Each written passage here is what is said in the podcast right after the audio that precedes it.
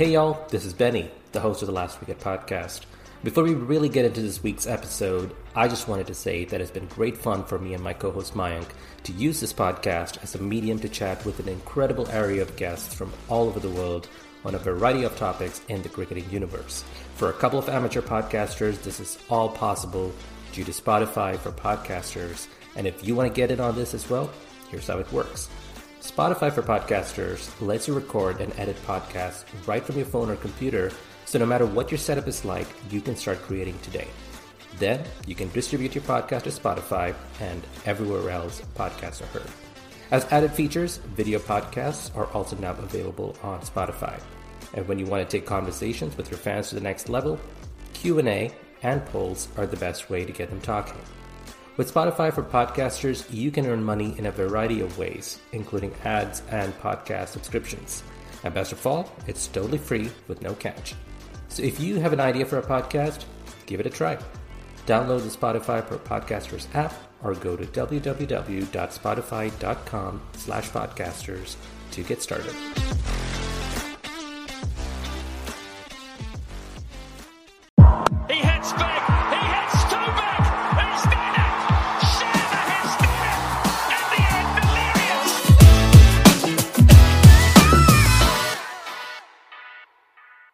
Hello and welcome to The Last Wicket, a cricket podcast where I try to come up with a different introduction every week. I'm your host Benny, and this week, me and fellow co hosts Mayank and Nish speak with former Indian cricketer Murali Kartik, a left arm spinner and capable batsman who played 46 games for India.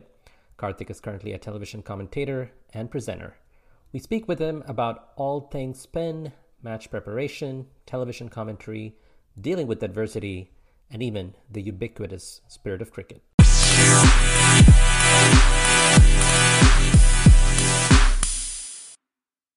Murali Kartik, welcome to the last wicket. Thanks a lot, Benny. Cheers. Thanks for having me. Well, it's it's such a pleasure for us uh, to speak to you, um, mainly because, and I hope I'm not revealing my age too much, but you're someone, you know, when when I say, oh, we have grown up watching this cricketer. In your case, I think to a point we we progressed beyond that stage. We grew up watching you but also it's not too long ago. You were playing in uh, indian colors. Uh, so it, it is really a privilege for us uh, to talk to you and pick your brain because there's so much to talk about obviously. You know even though there's a pandemic raging on there has been cricket happening in the last several months you know both international and domestic. Um, so we really want to pick your brain on it. And you know, one of the first things that comes to my mind when I think Murali Kartik is obviously the Mumbai 2004 test. Um, and I'll admit I'm very partial to cricketers who are either playing for Tamil Nadu or who are from the region. So it always fills me with pride when you know someone does really well in the international circuit. So obviously 2004 Mumbai, you picked up match figures of 7 4 74 uh, spinners picked up 29 of the 40 wickets that fell, but of course, Ricky Ponting was not very happy about the pitch. And you know, when I was thinking back to that, it's very similar to what is you know what has happened recently. You know, in the England series, the recent England series too. Uh, when the opposition struggles in spin-friendly pitches in India, there's a lot of talk about the pitch and if it's fair or unfair. Um, I just want to start off but just by asking you, as a former spinner yourself, what are your thoughts on you know India preparing spin-friendly pitches at home? Is that something that we should be more neutral towards, or should we just prepare to our strengths? Look, I I am very neutral to my thought process on that. Um, as a as a former spinner, as a former cricketer, um, I've got no issues with what teams want to do which suit them. Okay. Um, at the end of the day, as a spinner, I always like green wickets and pitches which flew so that I could be standing at slips and taking those catches and I didn't have to bowl a single ball. Um, so I was very happy doing that personally. But again, uh, when you're talking talking about teams and talking about what teams want to do, I think it each to his own. To be very honest, in life we are okay with each to his own. Uh, we don't have a problem when people lead the lives the way they want to lead, so that we don't uh, get too intrusive and uh, pokey about it, I suppose, when it comes to teams preparing and thinking about themselves and what their strengths are and how they want to play. I think it should be the same as well. Uh, not to say that do you want to see two day games, three day games, four day games, five day games? I suppose you want to see good games. And, and right. that's why I've got no issues with whether low scores or high scores, as long as the game's interesting, as long as the contest is somewhat even between bat and ball. I'm talking about right. one day cricket.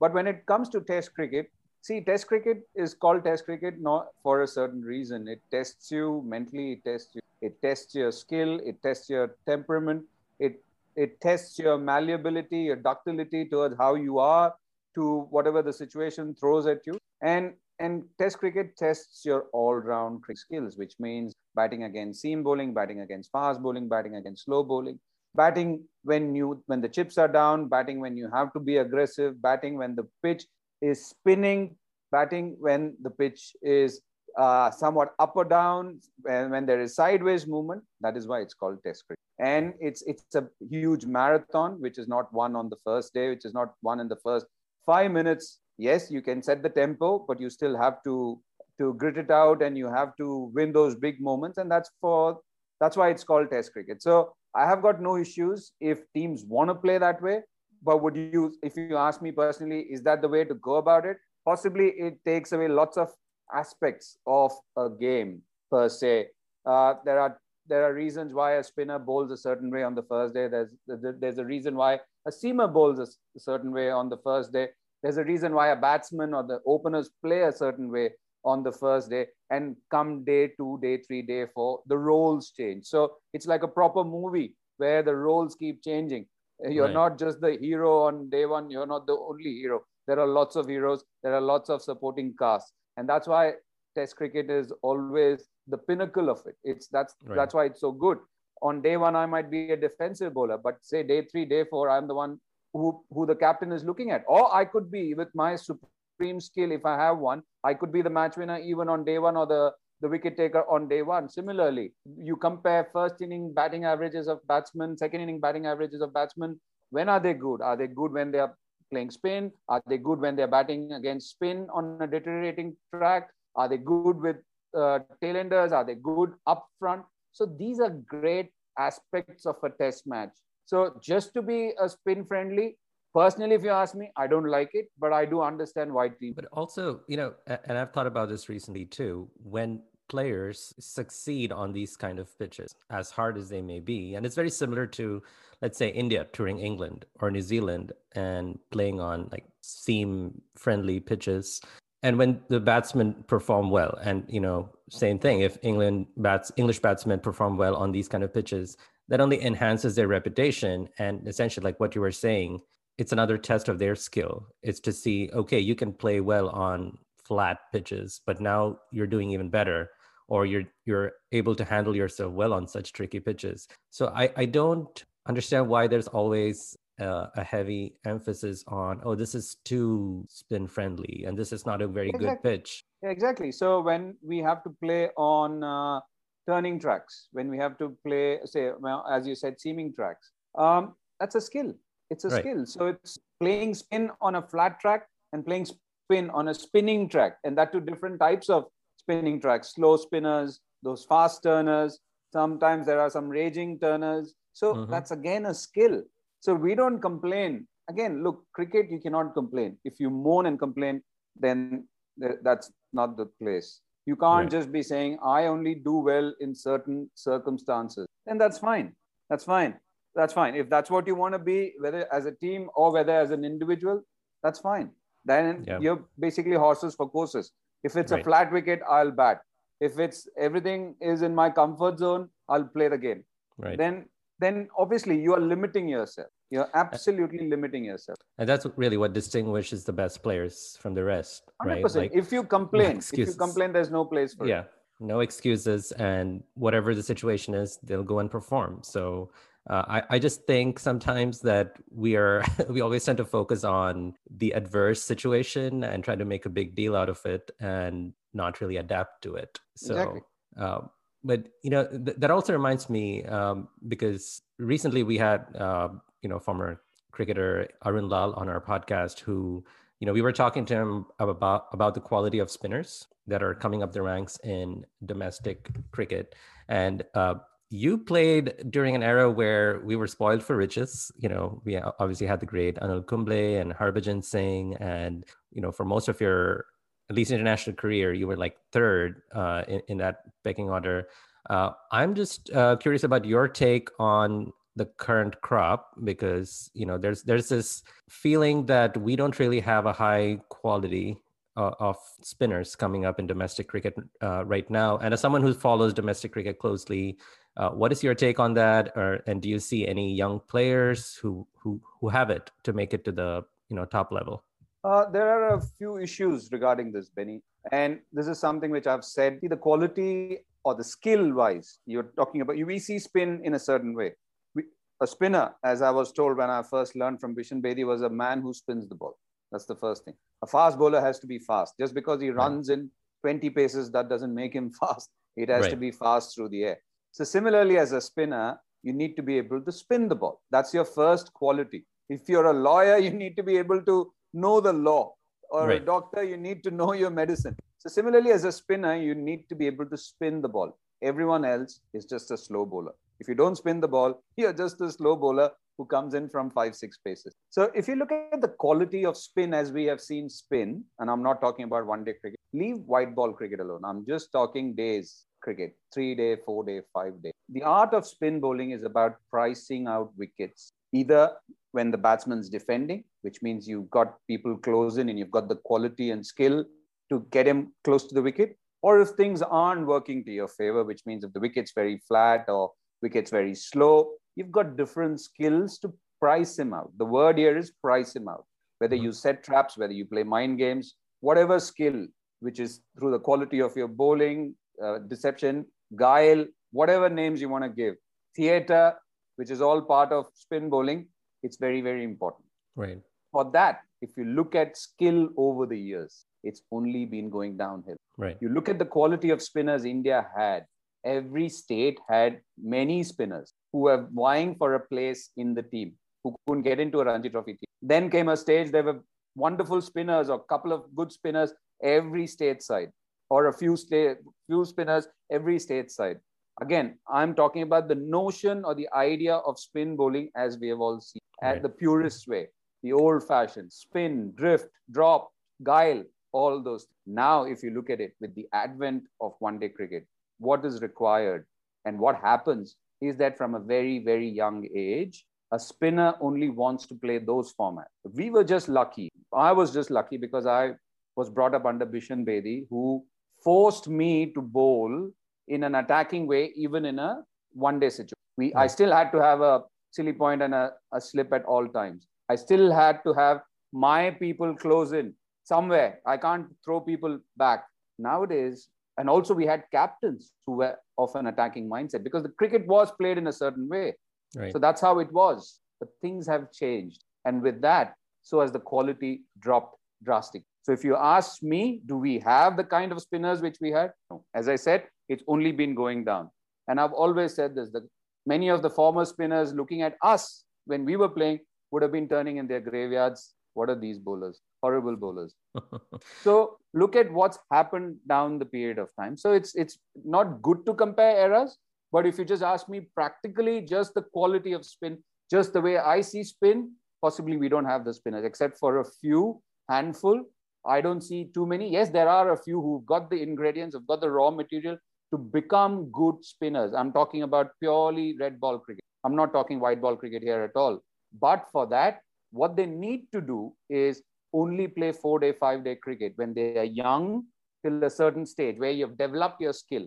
And I've always said this you can learn to bowl the old fashioned way and then you can adapt to one day cricket or T20 cricket. But by playing T20 cricket and one day cricket, your mindset is that you don't move to red ball cricket and hope and pray that you're going to price out wickets. You might bowl, you might bowl economically, you might do a great job for your captain, you might bowl with long on, long off, deep point, deep mid wicket. That might be fine. But to bowl with mid on, mid off up, to have fielders close by, that requires skill, that requires consistency, that requires hours of practice to hone those skills. And then you test yourself out. I think that is not there. Well, if I'm understanding it correctly, and please correct me if I'm wrong, but it sounds like you're saying that spinners these days don't put as much thought into their bowling as no you're a byproduct of your times. You're a you right. are brought up. If you only are exposed to mcdonald's and kentucky fried chicken you're not going to enjoy a good thayir sadam in your life. There's nothing wrong with mcdonald's and kfc either. Once in a while is fine but do yeah. you want to have mcdonald's all three times? Is that what you want? Sometimes. If that's but fine I, then i can't. I get, no i get your point. I get your point absolutely. But uh, because when you were saying you know for example, when I think of someone who really thinks about their art, Ravichandran Ashwin comes to mind. Yeah. You know, and you know, that's why I said of, only a handful. That's why I yeah. said only a handful. yeah, I mean, but that's the thing, right? That's what separates really great players uh, from the rest. Is it's not just about just running up, just delivering the ball, and just hoping you get a wicket, or you know, just like surface level. He really puts a lot of thought. And sometimes I hear that criticism. He overthinks, and I I don't think that's a bad thing at all. Sometimes you do need to study if you want to get to the next level. You need to really put some effort and and, and you also mentioned Bishan Singh Bedi's impact on your career. So I'm wondering, is there also something to do with the coaching spinners get? Because 100%. It, 100%. As I said, coaching, the captaincy. If you've got a captain who thinks attacking, who thinks that way, then you have the license and the freedom to bowl that way. If your right. captain says, no, you have to only think like this because I am thinking like this, then you're doomed. I can be thinking attacking. For a Shane Warne to succeed, you had a Mark Taylor. Right. Who allowed him to bowl that way. Imagine if Mark Taylor was also defensive. And if every time Shane Warne dragged one shot and he said, ah, I need a deep point. Every time he somebody ran down and hit him over long on or mid on or mid off, he said, No, I want long on, long off. Then as a bowler, you're you're finished. Right. You need not only coaching, it, it doesn't stop at coaching alone. I could have learned that way. I might think I'm the attacking, most attacking spinner on the planet. But if if I'm not allowed to bowl that way, then I'm bowling in a very different way. I might be di- driving a Bugatti Veyron, but if I'm told that the speed limit is only 20, I have to drive at 20. It's as simple as that. Kartik, sir, I have a, you know, this is I think probably a good segue when you talk about learning and coaching, right? Like at the at the grassroots level, like these kids, um, that are growing up today they watch you know t20 cricket and how lucrative it is right? So wouldn't that be should or when i say wouldn't shouldn't that be the real root cause here where we have to like you know uh, create a sense of security for these youngsters up and coming that you know it's okay that you can you know you can also flight the ball. You don't have to always rush it. You know for example i'm just giving an example here right? And then uh, you know pe- people want like you know a quick way to success and t20 is like the shortest path right now right? Because there's plenty of opportunities out there across franchises. I'm not even talking about international cricket right?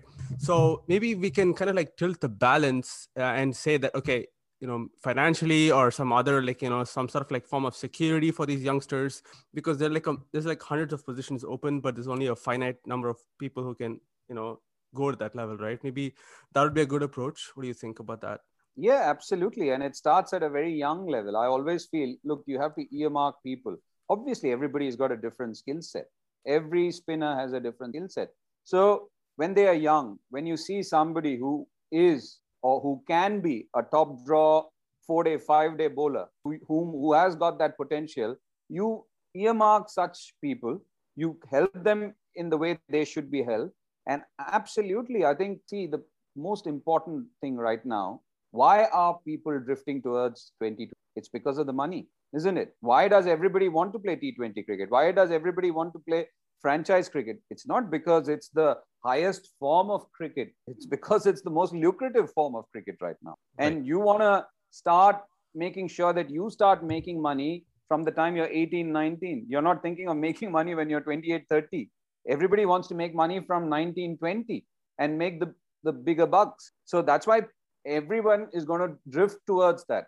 Why do people why did people start playing video games and not go out and spend two hours playing with their friends? Because that was the easiest thing to do. Right, right. now as you said you get paid more for playing t20 cricket than what you are for playing your first class or anything else where it's a hard grind. It's a it's a it's a six month long hard grind of playing a season.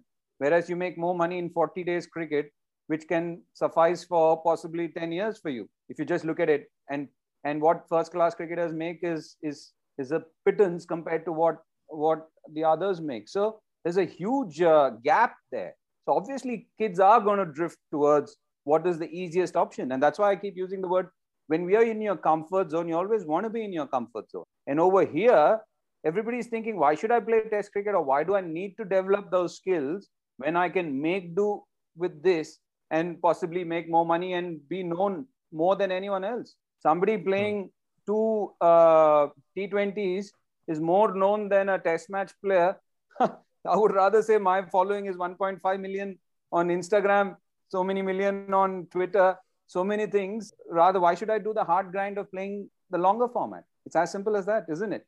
You're always going to take the easier option, the softer option, and it doesn't stop at one place. It, it has to be taken care at many, many places. Yeah, that's a very interesting point. Another um, outlandish idea that just came to me, possibly, you know, having like a franchise test team, right? Like a franchise test competition. Maybe, you know, 20, 30 years down, down the road, we'll see that. But yeah, you're, no, they're your trying to make it, they're trying, trying to make it interesting by having this world test champion, isn't yeah. it? They're, it's, they're trying to make it interesting by getting numbers behind a test match t-shirt.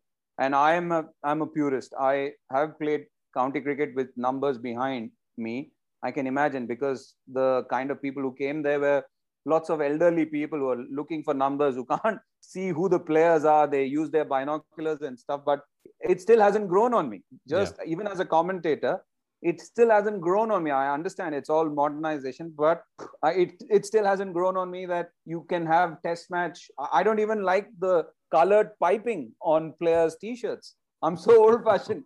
I like simple plain white your national colors with your national crest or whatever. So you're talking about somebody who's very outdated and obsolete. uh, go ahead, Mike. So, uh, Kartik, sir, I, I know you played for Middlesex back in 2007, 2000, uh, 2009. And one of those years in 2008, uh, Middlesex won the T20 Cup, and you yourself took um, wickets in all but one game. So obviously, it was a really good run. Um, I'm I'm curious what your role was in that Middlesex team, and in general how and you kind of touched on it a little bit but how the role of spinners has evolved in t20 cricket in your mind see uh, when i first started playing t cricket and i've said this many a times i actually thought that i could bowl the way i bowled in a one day game and get away with it so the first time i bowled that way i was taken for i think 39 or 40 runs i don't know remember i think it was against surrey if i'm not mistaken and then the next time as well i didn't I went for quite a few runs. Uh, not so many, but slightly lesser. So I was thinking, I said, I can't be bowling this. And it was new to many of us. And uh, you had to change your mindset on how you think. And then you realize that you bowl you, or you bowl staggered overs. You don't get to bowl four overs at a stretch. And it is not a good idea because batsmen line you up. If you, you might be Shane Warne, you could be Nathan Lyon, Swann, whoever, the greatest spinner. But in T20 cricket, if you bowl continuously, you get lined up unless and until it's uh, a track where you're unplayable and the batsman can't put bat to ball. So I realized that you had to do things slightly differently. And the art of preempting is it's like your survival instinct. It's heightened because you know that the batsman's trying to get after you. So your survival instinct or the, the instinct to minimize damage is heightened. So you're constantly thinking, ah, he's going to come at me. What am I supposed to do? So I've always said this: the art of bowling in uh, art of bowling spin in T20 cricket is to know what ball to bowl to what batsman at what time. So that art is paramount. If you bowl two or three dot balls, you should know how to give a single because the batsman's gagging to hit you. He is he's under pressure. He's trying to release pressure. So he's trying to do something different. So similarly, from that point of view, if you asked about what I did at Middlesex as an overseas player, you're supposed to be the match winner. A match winner who can bowl in the power play when the captain wants you.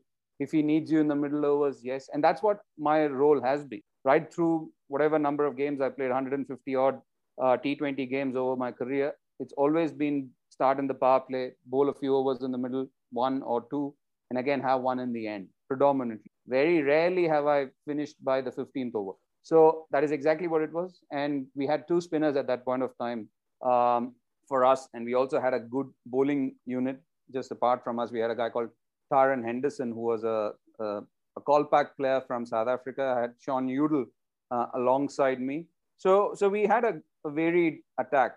So, so from my role predominantly was whenever the captain wants you, you need to roll your arm over and do a good job of it.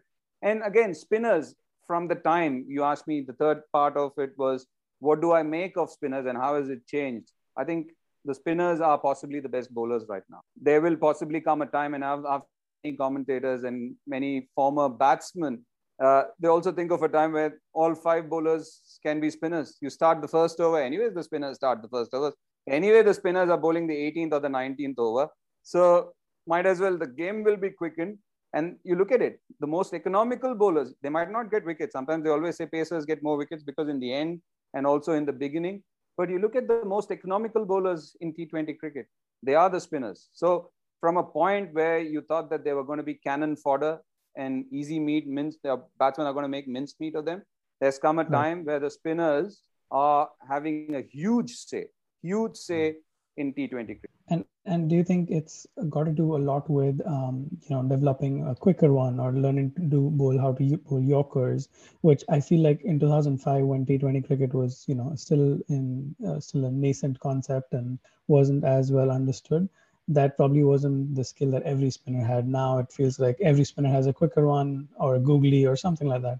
Yeah, that's why I said when I started playing, I thought I could bowl in the way I have always been bowling and I'll still get away with it. No, you have to do things differently. You need to be able to bowl, as you said, the, the Yorker at will, wide Yorker sometimes, even as a spinner. It's not just about uh, coming in and trying to spin the ball. There is a space for it, there is a place for it, but not all the time. The slower one, the wide one, a moon ball, which doesn't reach you, so many different variations. And basically, not allow the batsman to know what you're trying to do. And again, you look at it some of the good balls in four day cricket and one day cricket are bad balls in the slot, mm. which we call the slot, is actually a good delivery. But in T20 cricket, it disappears. Whereas a wide Yorker, you bowl that in a four day to Sehwag, you bowl one wide Yorker in a test match, he will slash you over point. But that same wide Yorker is seen as a great delivery. A slower bouncer or a double bouncer or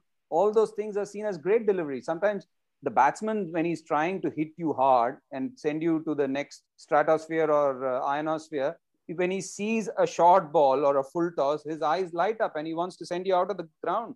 And he ends up giving a catch at deep point or deep uh, mid wicket or wherever.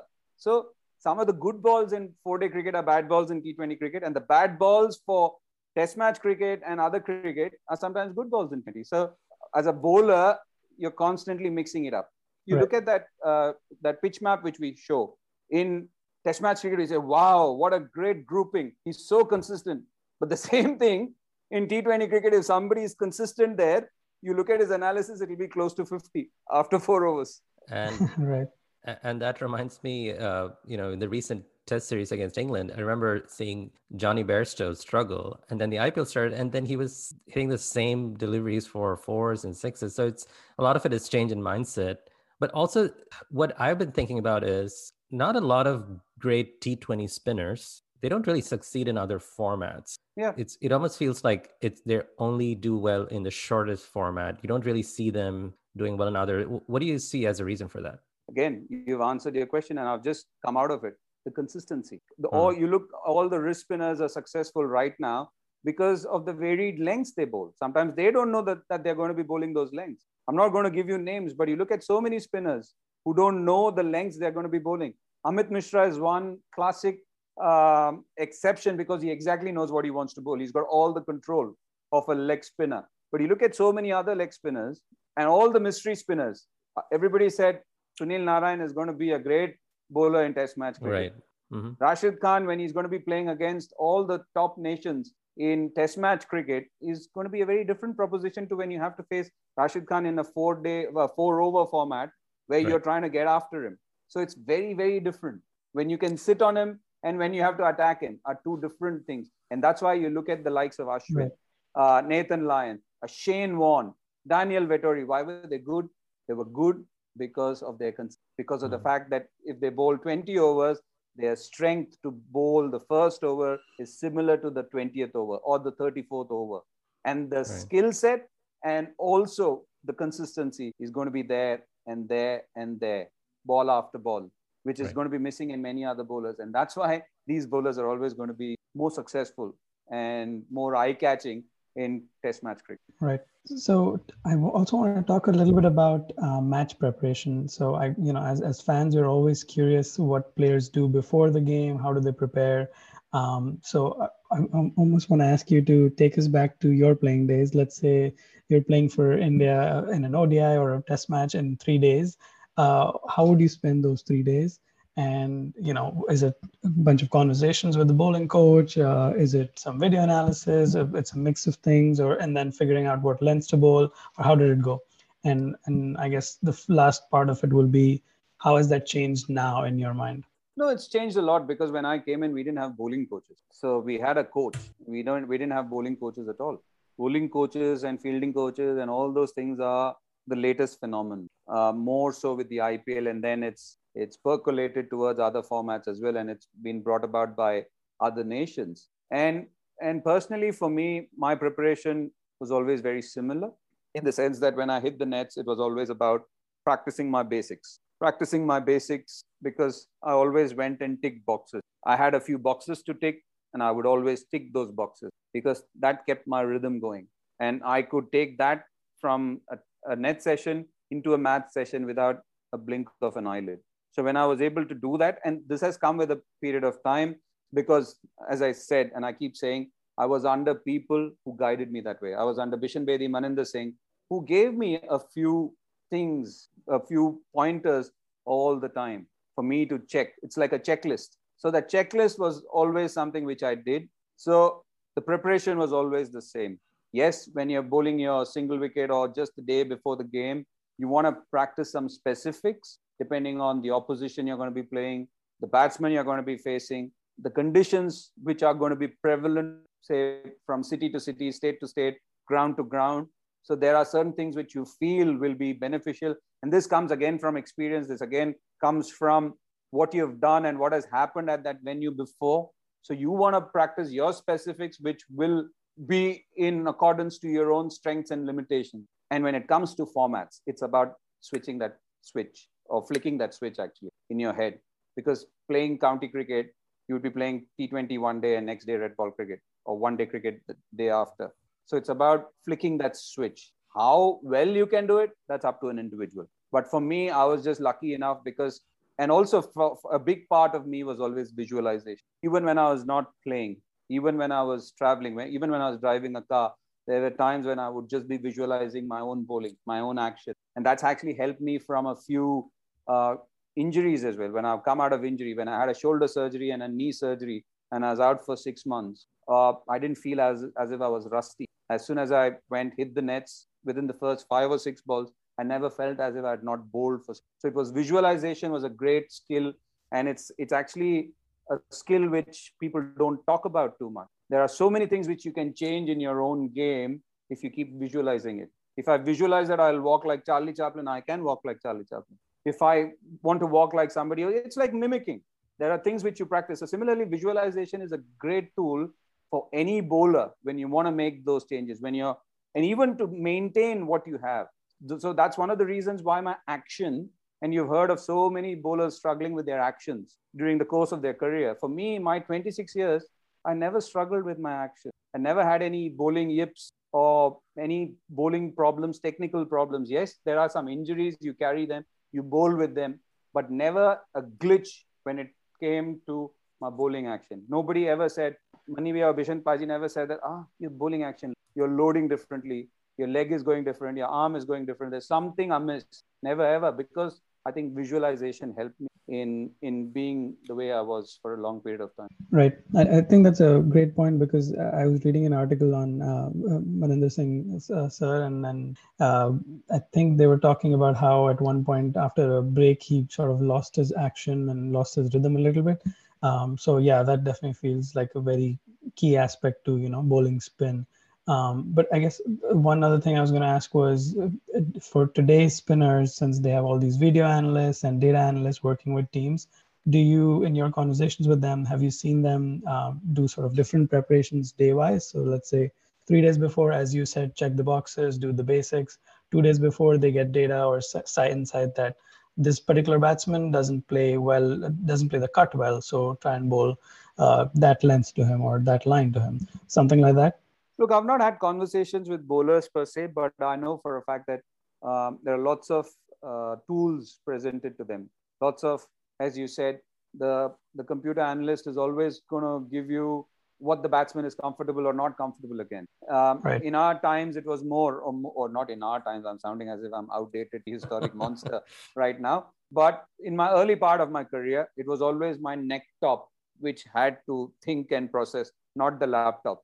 Right. So for me, that way it was. It helped me because you knew. I know for a fact if I'm bowling to you or a Benny, if I've played against him, what has he done to me before? What have I done to him? How is he going to play against? Given the scenario, given the conditions. Again, batsmen also play you differently depending on the situation of the game. You also bowl differently given the situation of the game. It doesn't stay the same at all times. So all those things are for for me or personally, it was different in the early part because I had to do it on my own. Yes, you're going to get help from the captain. Yes, you're going to get help from your wicket keeper, who's a great feedback man, and sometimes the coach as well. But more or less, or more often than not, it's you who's processing everything. You're not reliant on too many other people. Now, yes, you've got lots of uh, easy handouts uh, to know what the other person is doing because there are also lots of uh, see it, it, that as a or in the earlier part you had a problem when there was an unknown batsman walking in or there was an unknown bowler walking in you whom you had no idea about. But right now you've got information about everyone more or less. It might be limited information but it will still right. be information compared to no information before. So that way they are a lot luckier. And also yes the more the information the more you can process and how you want to process. It's like stats how you want to interpret it. Right well, let's jump into the current phase of your career. You know, most past players I've seen um, traditionally they transition either into coaching or commentary um, after their playing days. I'm just curious, did you consider anything else or do you, do you just gravitate naturally towards commentary? Because I, I, I see that you have a very natural style and it feels very genuine when you're on air and you're talking to players or you're talking to your fellow commentators. And i say that because that's not always the case with every person who's either an analyst or a commentator. So is that something that just came naturally to you or did you consider other pathways? Uh, there's one more uh, area where you missed benny. They also get into admin sometimes. True. Cricket administration. Now right. personally i i would say that I gravitated towards the media side of it because even while playing, I had dabbled with analysis, not mm-hmm. commentary. Um, so I had been doing it from as far way back as 2003. Uh, so I'd, I'd done that for different channels or different sports broadcasters. So around 2014, when I decided to call it quits, uh, there were a few opportunities coming my way. Uh, I don't know why or what it was uh, or why it came my way, but I just took it because I felt uh, more inclined towards it. Yes, I do help young cricketers. I do mentor um, people and I do help young bowlers pro bono, um, not as a profession, but something which I like doing. But I don't consider myself a great coach, or I don't think I'm cut out for that. But I've genuinely enjoyed talking about the game.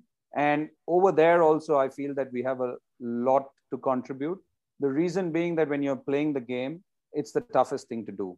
But when you're nicely dressed in an, your jacket and tie, the game becomes the most easy, as if you had never made a mistake.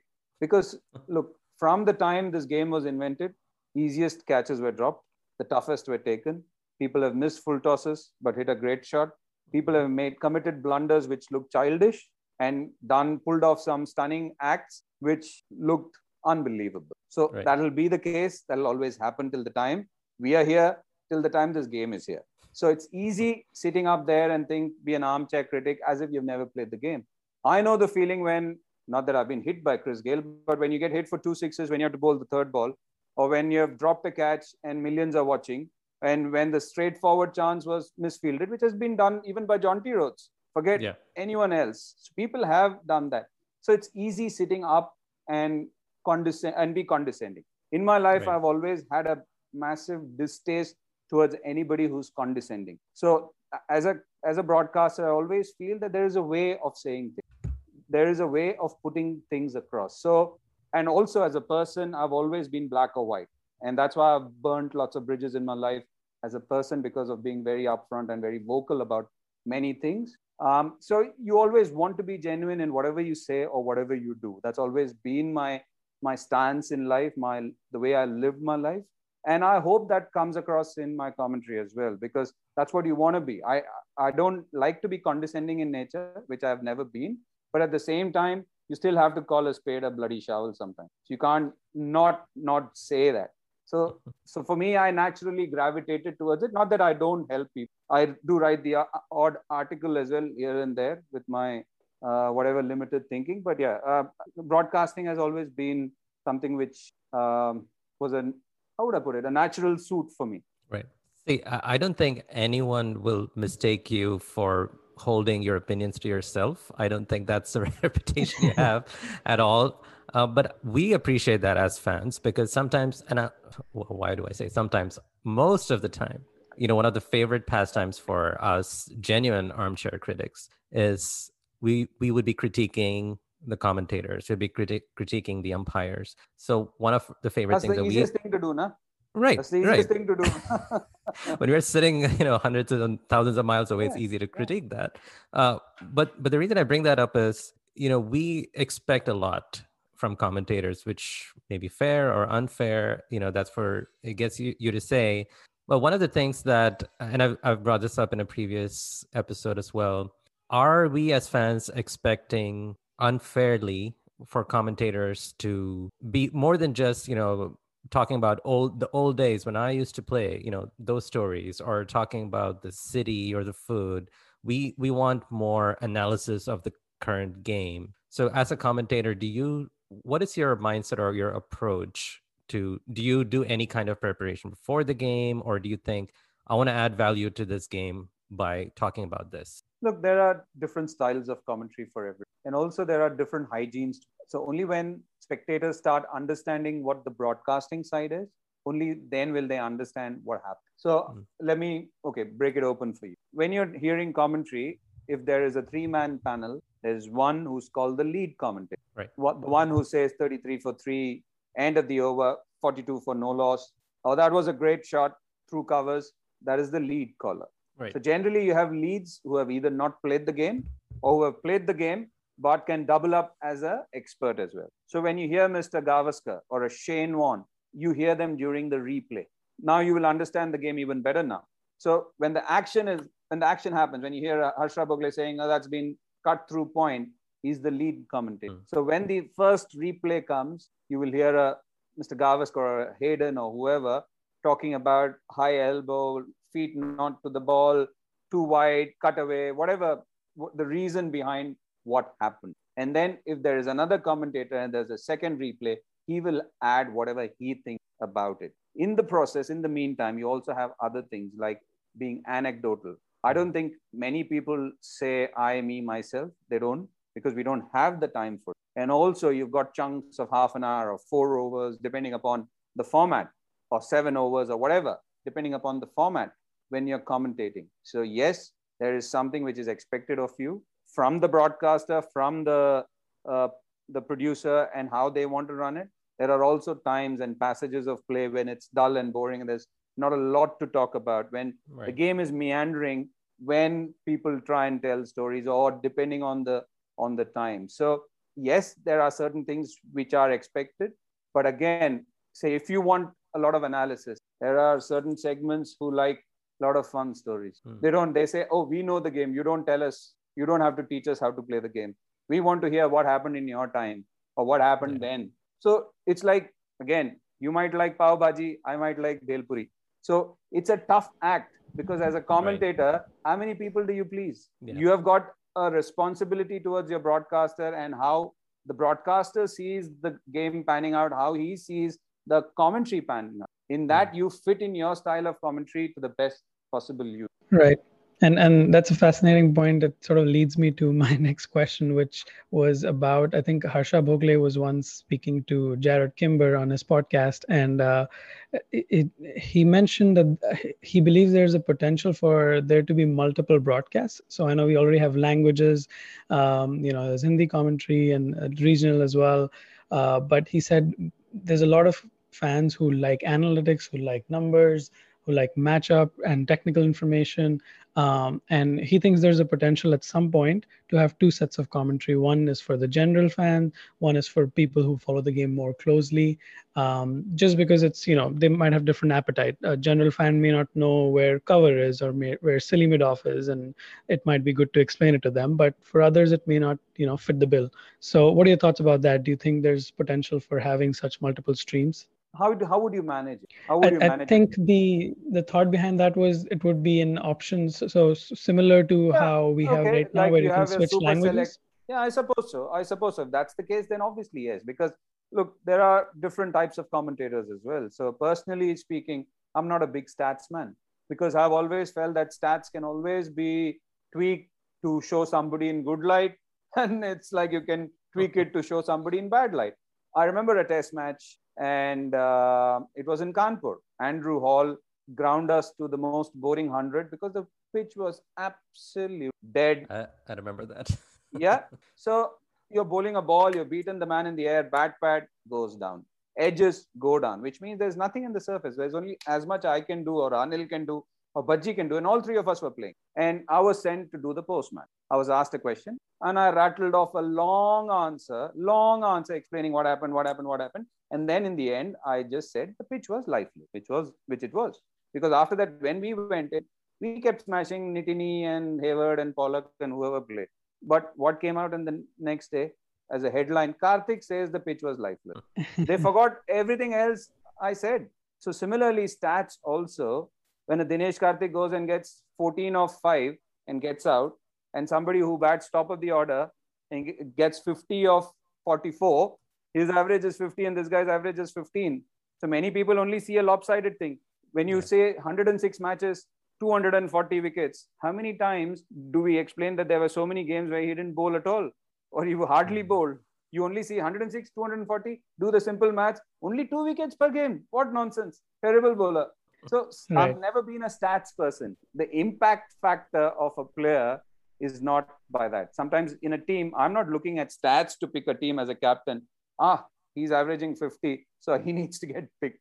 I'm only looking at the utility of a person. When you select teams, you look at utility. How do they fit? How good are they in situations? So again, you have commentators who like lots of stats, who are very stat based. So it's it's like it's a tough one. So yes, I suppose there is there will come a time where uh, Nish says I like flowery stuff ting, press of a button, there are flowery commentators. You say, ah, I want stat based. You press a button, there are stat based commentators. Could be. Never know. I mean, it does take right. a lot of resources for sure. Of course, yes. So but basically, when you employ six commentators, uh, you start employing 18 commentators. Well, the IPL has shown, right? I, probably in even a little bit of international cricket too, where again, like Mayank mentioned, there are different languages uh, so we have different sets of commentators. This does take a little bit more, just a little bit more, if you want, because there are fans who do who do love numbers, who do love the stats side of it. So of course, do we cater to them as well because they're not getting from you know what you were talking about? But we do throw in a lot of stats. We do throw in a lot of stats. Right. We keep seeing every time you look at commentary, we everybody, we all of all of us are constantly giving out stats. Lots of yeah. stats, either as a ticker, either as a lower third, sometimes a big page of it. We're mm-hmm. constantly throwing stats. It's just that within those or within that span of time, you don't want to lose the moment. There are so many things happening. What do you stick right. to?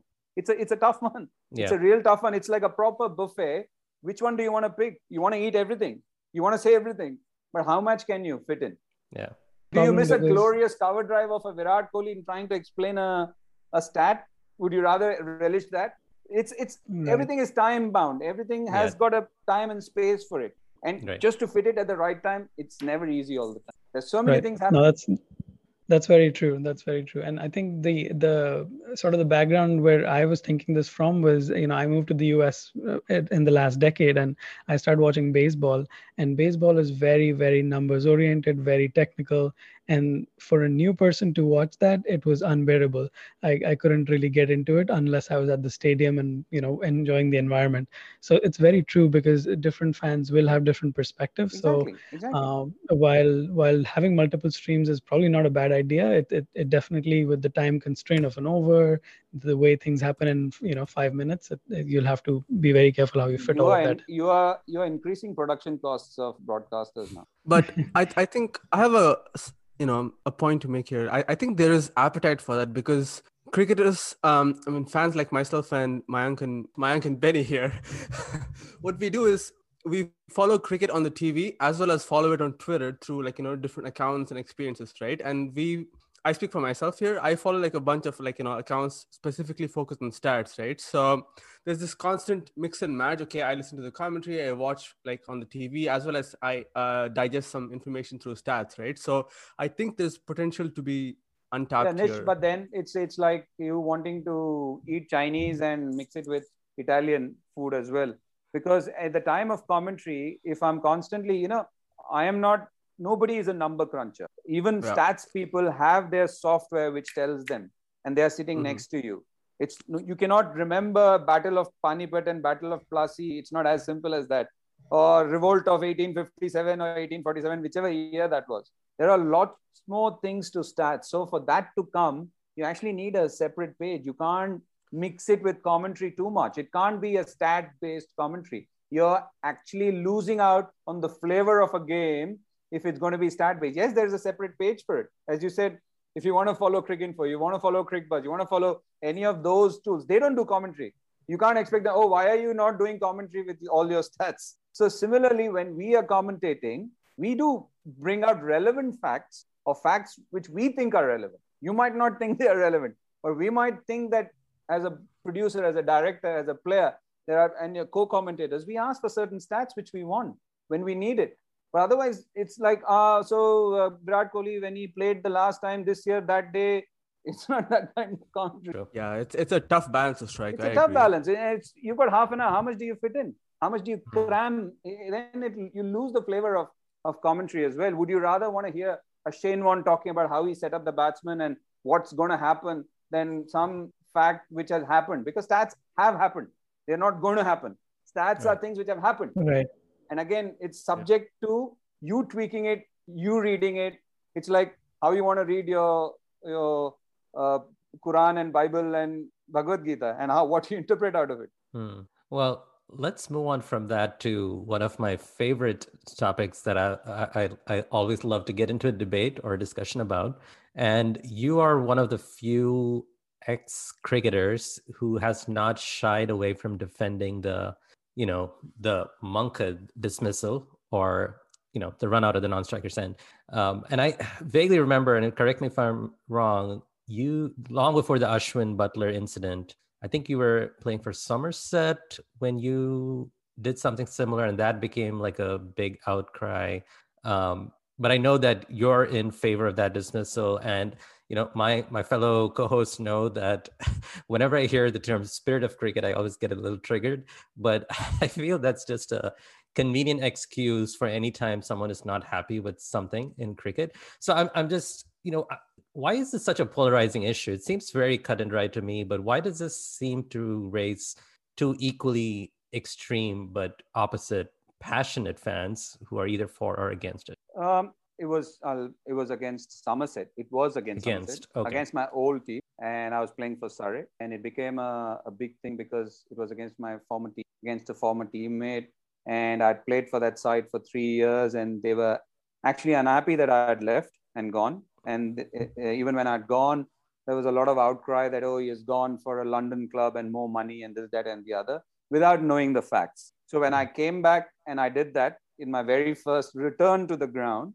and obviously the convenience of the English to see, uh, or as you rightly said, it's I always call it a convenient bunker to hide behind when it suits mm-hmm. them.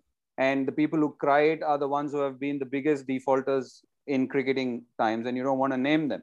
All the guys who cry foul on uh, Twitter and social media have been the worst culprits of many things what they have done during their time. But yeah. everything is forgotten because this supposed run out creates a lot of this thing. A because the batsmen have always been doing it for time under right. the pretext that we are trying to gain some momentum. I've got no problem with that. I've got no problem with that. You want to gain momentum, you can start from where the umpire is and gain momentum till the time right. you reach the the crease. Even more so, you can have your bat outside, a bat inside, be outside, let the bowler release, and you can run like Usain Bolt or whoever, uh, Carl Lewis, I don't care.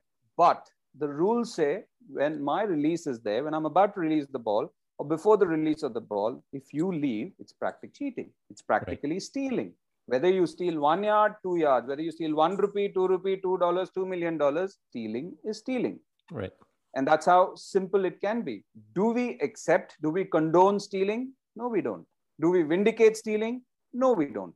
How is it that when it comes to a non striker stealing yards, that's acceptable? Whereas a bowler, and that too willfully, the non striker knows what he's doing. Whereas a bowler who's running in, yes, there have been instances where match fixing has all happened and people have bowled deliberate no balls. I'm talking about no balls otherwise. Is a bowler trying to bowl a no ball? No, he's not trying to bowl a no. And they say that no, he was trying to gain momentum.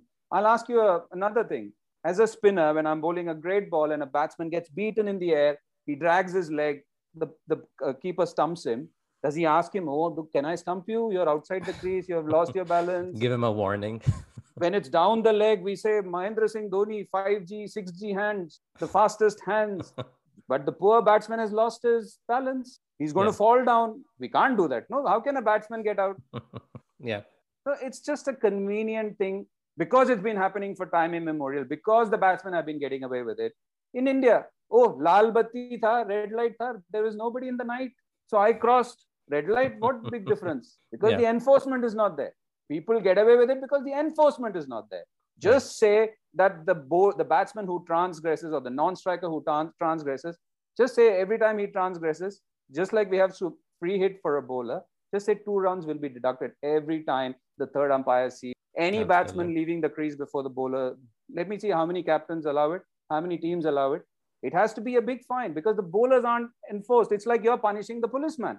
The policeman has gone and caught the thief, and you are putting him behind bars rather than the thief. Yeah.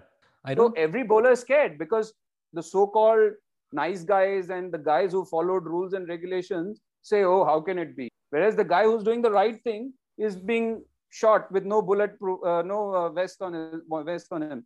So it just is so irritating. I would say all 11, if somebody does it, do it.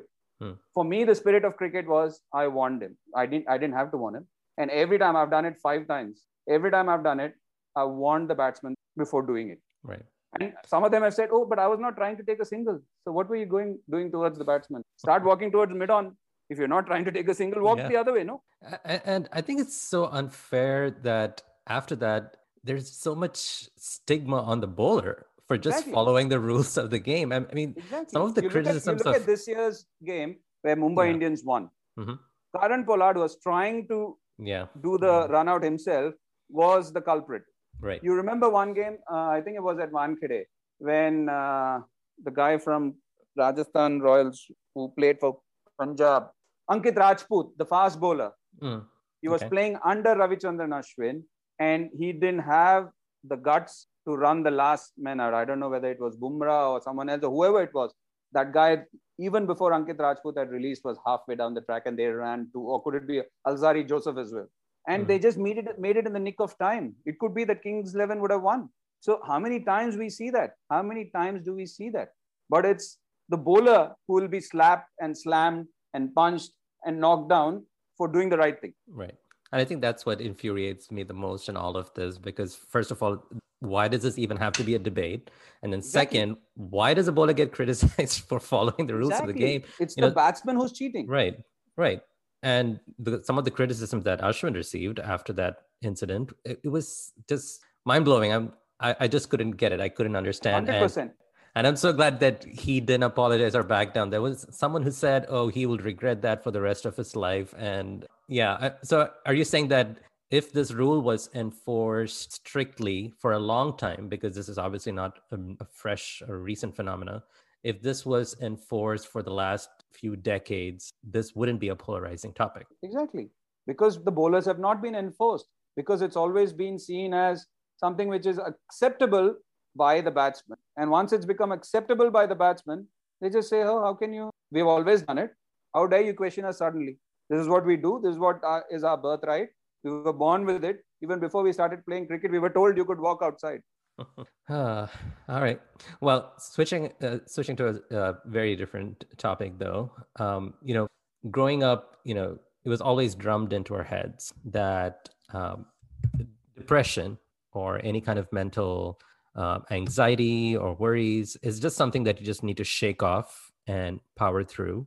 And now we see a lot of athletes, especially cricketers, and even in India right now, a lot of cricketers are speaking up about the struggles, the mental struggles that they've had to deal with, you know, while coming up the ranks. And as an athlete yourself, were you ever besieged by doubt or insecurity? And, you know, what is your approach to adverse circumstances that was beyond your physical control? Look, uh, the proclivity to doubts or you're always going to have. When I had my surgery, I started doubting whether I could, I'd ever run, whether I've ever thrown a ball, whether I've ever bowled a ball. Doubts are always going to come. Right. Doubts are always going to be there because we play such a volatile sport. Volatile, I say, because in terms of where you might, you can put in all the hard work in cricket, but if somebody doesn't like the specs you're wearing or your hairdo or the fact that your collar is up or you didn't say good morning, good night, uh, good evening, send a thank you letter, didn't tweet, retweet somebody's message, somebody takes an aversion to you. Yep. So, sport, there is so much. So, there's always going to be self doubt whether you're good enough, whether I'll be picked, whether I'll do well. That fear of failure, I suppose, is there in every sport, not just cricket alone. But being a team sport, being in a country where there are millions wanting to play and only a few get there, obviously you're going to have doubts. When it comes to other bits, obviously I've never faced it, thankfully. But my view on it is I'm glad it's acceptable now. The reason being that if it was a while ago, say, as you said, 10, 20 years ago, if somebody said that this is what I'm going through, they'll say you're weak hearted. You don't have the gumption for a fight. You won't do all those things. I'm glad seen as something which is a lot more serious, a lot more grave, right. and it's given the platform and the importance which it is due. Again, times have changed. We have started accepting things which should be acceptable, not seen it as something different.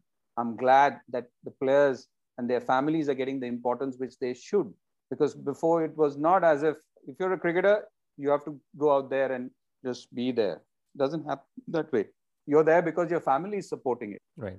So the family is also important. So similarly, as you said, mental issues, you are going to have doubts. But something severe, something, as you said, depression is a lot more serious. It's a lot more grave, or a or a what should I say, a scenario where you don't know what the person is going through, how it comes, and some of the friendliest and the most lively people are actually hiding it because they're hmm. going through something which is a lot more sinister and a lot more serious, which we don't know. Right. So it's it's good that it's been given that importance. Um, I, I listened to this podcast recently where Abhinav Mukund talked about it. And he, he talked about the importance of taking breaks as, as an athlete when you're going through a struggle. And he said, you know, in India, it's a, a, lot more challenging because there's always that fear of, well, if I do step back, I will lose my place because there's always hey, someone. That is that is also there. And also the second thing is you're not good enough. You're weak-hearted. You don't have the the will right. to soldier on. Yeah. So I, I think it's it's refreshing to see attitudes have been changing recently. I think that's a lot Absolutely. more due to awareness and for people speaking up because I think for a long time there was that stigma, like you mentioned, you know, if you say that that's the label that you get, that you're not up for it. Uh, but Benny, there are lots of things which are which are happening in a very positive way. You look at it. Mm-hmm. You're what? How old are you now? I'm 34. You're 34. Okay. If somebody was going through a bad marriage, did they ever have divorces then? Why? Because you were supposed to soldier on, move on, be with the same person. That was, if you had a divorce, it was seen as a social stigma. Even when I got married or the times then, it was the same. Now it's it's cool. you don't have that stigma any longer. Right. Which is good. Which is good. Just because somebody's made a mistake doesn't mean that you have to, you can't correct it. So similarly, right. just because somebody was not, or some issue was not given that importance, which it should have been before on a on a different and would have been seen as in a different light. I'm glad society is changing. There are lots of things to be to be uh, what should I say appreciative of of what's happening in the modern world. Things which have changed. Lots of good things are happening. Right.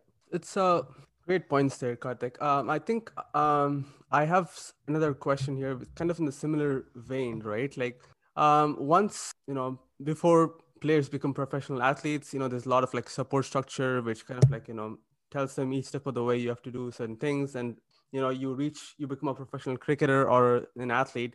Um, but my question pertains to what comes after right?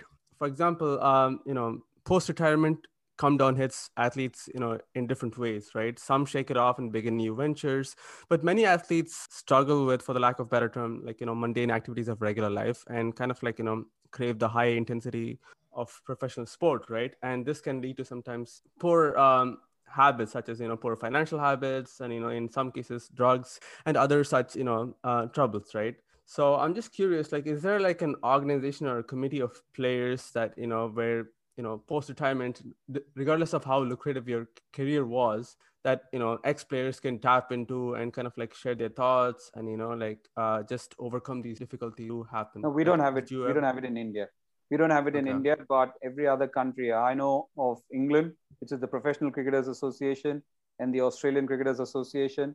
They do a fabulous job of taking care of people as all the problems you mentioned, they're there for them. It's like a huge arm. It's seen as the 19th county uh, or the 20th county, you can say, or the 19th county, you can say, in England. Uh, it works with the ECB. It's not just for the the England players, it's for every first class player who's playing, every first class player who's played. They help them in so many different ways, depending on the needs. And I, I'm, I suppose even Australia does it. Unfortunately, we don't have it in India. So, uh, and also, it, it's a tough place to be, as you said. Um, I think only recently I was mentioning that as a player, when all you've done through your life, from the time you've you've known life and you've known what needs to be done, is that you've played the game, which means that so many cricketers are not the the full biscuit in terms of education. They, they've not finished, they've been dropouts. There are so many guys who are single skilled. Cricket has been their biggest skill. And that's why when you mention these are the things which cricketers do commentary or coaching, no, they also get into administration because some of them do get into administration. It, it tickles their fancy. Some of them get into coaching because that's what they've done because the other options are limited. Very few are completely educated when they say, oh, we've finished this innings we are going into something else. It doesn't happen that way. And also, what happens is that when you hit that crossroad, you always think, what am I going to do next? Sometimes there is always this criticism of players playing too long. Oh, he should have gone by now. Why is he stretching his career? Because as a player, you are you don't know what's going to happen next. Right. If somebody has something, it's still fine. But all you've done in your life is play the sport. And when suddenly the reality hits hard that I'm 36, 37, my powers are on the wane, my cricket is not as good as it was, or people are going to gun for me. What do I do next? That's why they go where opportunity presents itself. So it's a tough place to be, absolutely. But yes, I don't think we have anything like that. We still, you're still on your own. You're still a, a single horse once you, a lonely horse once you finish playing the sport. It it reminds me of uh, Praveen Kumar actually, the you know the Indian pacer who almost played the 2011 World Cup, and I read an interview where after his injury and after missing the World Cup, he he had a really tough time and coping with it and all of that. And yeah, I mean, I can as as you were saying with the English board, it, it feels like it's something that you know that'll be very useful to have hopefully in in the near future. Things are changing for the better, as as you mentioned but there's also a lot of scope for improvement and for a lot of better initiatives to come. Benny, till the time we are living, there is always scope for improvement. well said. Well, On that note, uh, Kartik sir, thank you so much for your time. Um, this was very, very. Um, we, we we just learned a lot, a lot of insights and a lot of behind the scenes stuff, not just from your playing days, but also from commentary. And it was a pleasure talking with you. And we really hope you come back again because we would love to talk about you know whatever else is going on in the cricket world at that point. Anytime, anytime. You just have to let me know. I'm sitting at home doing nothing. So as long as I was. Uh, uh, what should I say, informative and didn't bore, wasn't soporific, I think I have no problem. No, no not at all. We we absolutely had pleasure a for us. Thank you so much. Yeah. Cheers, Mike. Cheers, Nish. Cheers, Benny.